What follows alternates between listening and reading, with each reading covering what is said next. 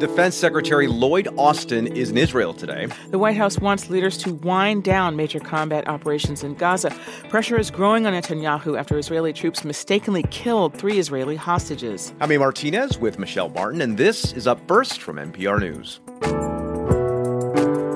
Before Republicans in Congress make a deal on funding for Ukraine and Israel, they want Democrats to tighten immigration on the U.S. southern border. How much is the White House willing to give up, and what could it mean for asylum seekers?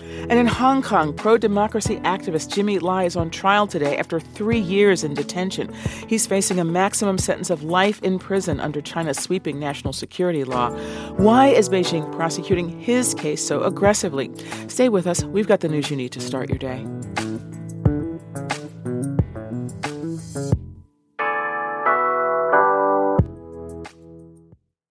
This message comes from NPR sponsor Capital One. Capital One offers checking accounts with no fees or minimums and no overdraft fees. That's banking reimagined. What's in your wallet? Terms apply. See CapitalOne.com/bank. Capital One N.A. Member FDIC. This message comes from NPR sponsor ServiceNow, the AI platform for business transformation. AI is only as powerful as the platform it's built into. Enter ServiceNow. It puts AI to work for people across your business, providing intelligent tools to help remove frustration and supercharge productivity. And all of that is built into a single platform you can use right now. That's why the world works with ServiceNow. Learn more at servicenow.com/AI for people. Listen to Embedded for moments that stay with you. I could smell the smoke. I could smell the dust. Voices that resonate. Stories that change the way you think about your life. How did we get here? The Embedded podcast is NPR's home for original documentary series. Listen wherever you get your podcasts. The U.S. Defense Secretary Lloyd Austin visits Israel today. He is there as the Biden administration continues to urge Israel to scale back its air and ground campaign in Gaza. The U.S. wants Israel to more carefully target Hamas and its leaders as the death toll in Gaza stands at nearly 19,000. That's according to the Gaza Ministry of Health. For more, we're joined by NPR's Kat Lonsdorf, who is in Tel Aviv. Kat, good to talk with you. Hey, Michelle. So let's start with the situation in Gaza. What can you tell us? Well, it's been really, really difficult to get information here, and that's because there was an extended communications blackout in Gaza for the past 4 days or so. That's no cell service, no internet. Comms were partially restored last night. We finally heard from our producer there, Anas Baba, who is safe, which was a huge relief. But comms are really still shaky. We have been able to get some information, both from groups in Gaza, but also from the Israeli military. For example, the military confirmed yesterday that they have completed a 4-day, what they called raid on the Kamal Adwan Hospital in the north in Gaza City. The Israeli military claims the hospital had been, quote, used by Hamas as a major command center and that weapons had been seized there. But I should note that the situation at Kamal Adwan was already extremely dire. A senior doctor there earlier described to NPR a stream of wounded patients with complex injuries who have overwhelmed the hospital, which was also being used as a shelter for thousands of people. We've been unable to reach that doctor for several days as well. And this is all as intense fighting continues and more people are fleeing to the south, which is becoming severely overcrowded. Yes, can you tell us any more about the humanitarian situation there? Yeah, I mean, it's really bad. In and around Rafah City, where people have been told by Israel to flee, there are now about 1 million people, or nearly half of Gaza's population. Some are staying in tents. Many people are staying in apartments packed with more than 50 people in them, making it really hard to maintain, any kind of sanitary conditions. So disease is spreading, according to the World Health Organization, and food is really hard to come by. Now, there was some good news. Israel opened a second crossing for aid yesterday, the Kerem Shalom crossing, which goes in and out between Israel and Gaza. And a few dozen aid trucks did get through there, as well as the aid that is coming in through Rafah, crossing from Egypt. But aid groups say that it's just not nearly enough. And let me just ask about the big news in Israel over the weekend was the 3 Israeli hostages who were mistakenly shot and killed by Israeli troops. Yeah. What are you hearing about that where you are? Yeah, I mean, people were really shocked here when that news broke on Friday night. The 3 hostages were all Israeli, all men in their 20s, and they were killed on Friday in an active combat area in northern Gaza. The men were dressed in civilian clothes and and waving a white cloth walking toward Israeli soldiers when they were shot, according to a preliminary report by the Israeli military. A military spokesman said that the shootings were against the army's rules of engagement and were being investigated at the highest level. But, you know, people here are upset. There have been protests here in Tel Aviv this weekend with people, you know, increasingly calling for and demanding for a new hostage deal or, you know, even a permanent ceasefire. And the families of the hostages were already putting a lot of pressure on the government, saying that these hostages have to be the top priority. And those calls are getting even louder now. They've started camping out 24/7 in front of the War Cabinet building here in Tel Aviv until a new deal is reached, they say. That is NPR's Kat Lonsdorf from Tel Aviv. Kat, thank you so much. Thank you.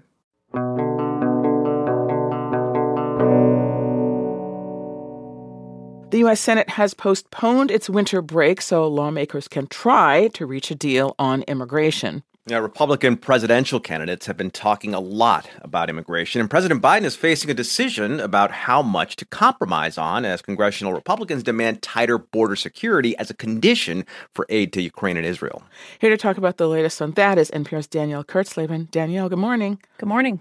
So just help us understand what's going on between Biden and Congress. Sure. So like you said at the top, the White House has been seeking more aid for Ukraine and Israel.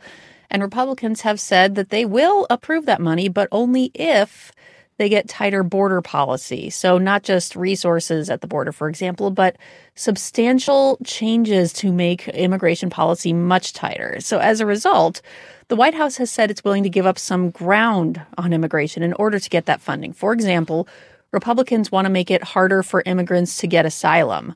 So that could be part of a deal. But again, we are in early stages here. Details are sketchy. But for context here, if there were a deal on this, it could be big. As one immigration expert told me over the weekend, this could be the biggest immigration policy change since the late 90s. But it's unclear what the timing would look like. The White House has said the need for money for Ukraine is urgent. But then again, Republican South Carolina Senator Lindsey Graham told NBC's Meet the Press this weekend that there won't be a deal before the new year, that things are just slow going. So, you know, this might be helpful for context, too, because you've been reporting on the race for the Republican presidential nomination. What are those candidates saying about immigration? Oh, immigration is absolutely huge among the Republican candidates. The candidates and voters alike talk about immigration a lot, about fears about immigration, about threats that they think it poses. And in particular, the candidates use immigration to hit President Biden. So, of course, this means that immigration will probably be important to Biden in 2024 because the Republican nominee will attack him on it no matter what. And depending on how much Biden compromises here, again, if this deal happens, he could also anger progressives. I spoke to one Democratic strategist this weekend who told me that compromise could be a huge letdown for some progressive Democrats and non-progressives. He pointed out that if funding for these war zones weren't on the line, Democrats would ask for example, a path to citizenship in exchange for making asylum harder. The fear for some Democrats is that their party will get no immigration concessions here, and no one knows when the next opportunity to change immigration policy would even be. So back to the Republican side. The former president, Donald Trump, is still the candidate to beat in the GOP primary. And, you know, attacking immigrants has always been, at least some immigrants, has always been part of his political message. Right. What's he been saying recently? Well, immigration is central to his message as usual. This weekend in New Hampshire, in a campaign speech, in fact, Trump said that immigrants are, quote, poisoning the blood of the United States. And that is language that echoes language Adolf Hitler once used, as the Biden campaign was quick to point out. And this is not the first time that Trump has used this phrase. He used it on a right-wing talk show earlier this year. Furthermore, last month, he also called left-leaning Americans vermin in a speech. That's another echo of Nazi language. Now, I reached out to the Trump campaign asking why he repeated that poisoning the blood phrase. I have not heard a response, but to zoom out here, let's remember that in his 2015 campaign announcement speech, like you pointed out there, Michelle, he used inflammatory language against immigrants then as well. He linked them to violent crime, for example. And rather than alienating voters, it endeared many to him. And that campaign showed the GOP just how much appetite there is among their base for hardline immigration policy. So what we're seeing on Capitol Hill, in part, is a party that learned from Trump just how motivating immigration is for voters. That is NPR's Danielle Kurtzleben. Danielle, thank you. Yeah, thank you.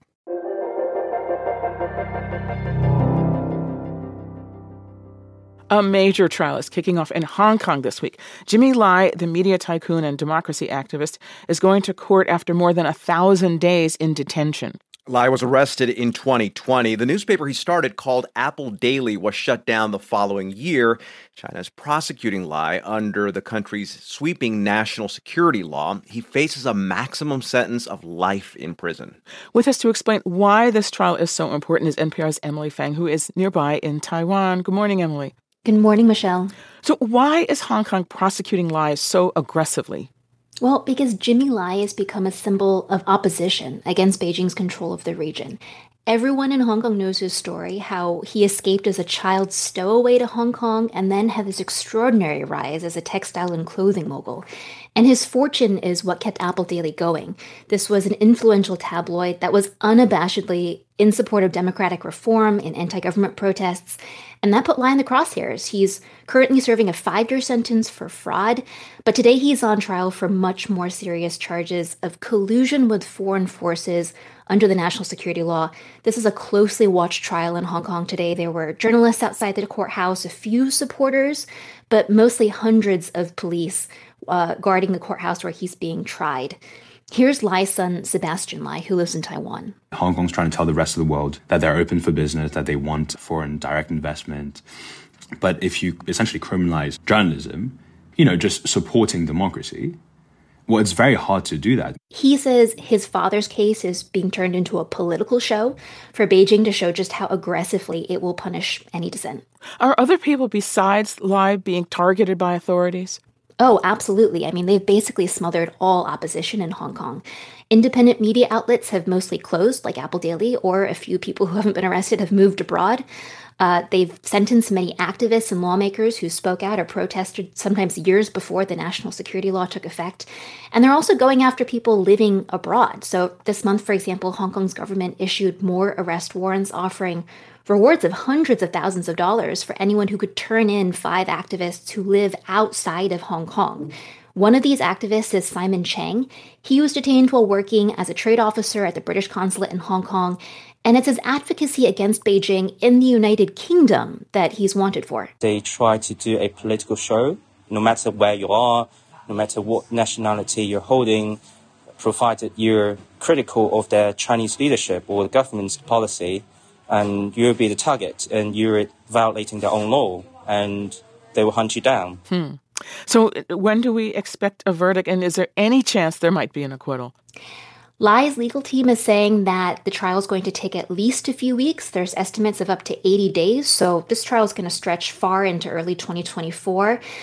Chances for an acquittal for Lai are very low. So far, there has been a 100% conviction rate with people charged under the national security law. Even if he is acquitted, he faces multiple other sentences that he's already been found guilty for. That is NPR's Emily Feng in Taiwan. Emily, thank you so much. Thank you, Michelle. And that's Up First for Monday, December 18th. I'm Michelle Martin. And I'm Ami Martinez. Today's episode of Up First was edited by Dana Farrington, Ally Schweitzer, and Michael Sullivan. It was produced by Claire Murashima, David West, and Kaity Kline.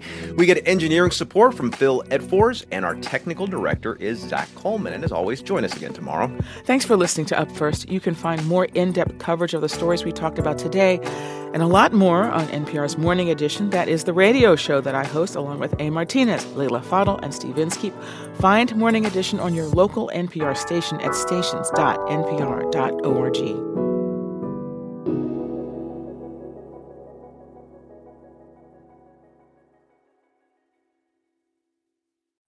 I'm Jesse Thorne. Why did Cole Escola write a bonkers, extremely fictionalized play about Mary Todd Lincoln? Well, it was 2020 and we were all so isolated. I just started doing research, but the truth is, I just thought of it. We'll talk about that and more on Bullseye from MaximumFun.org and NPR.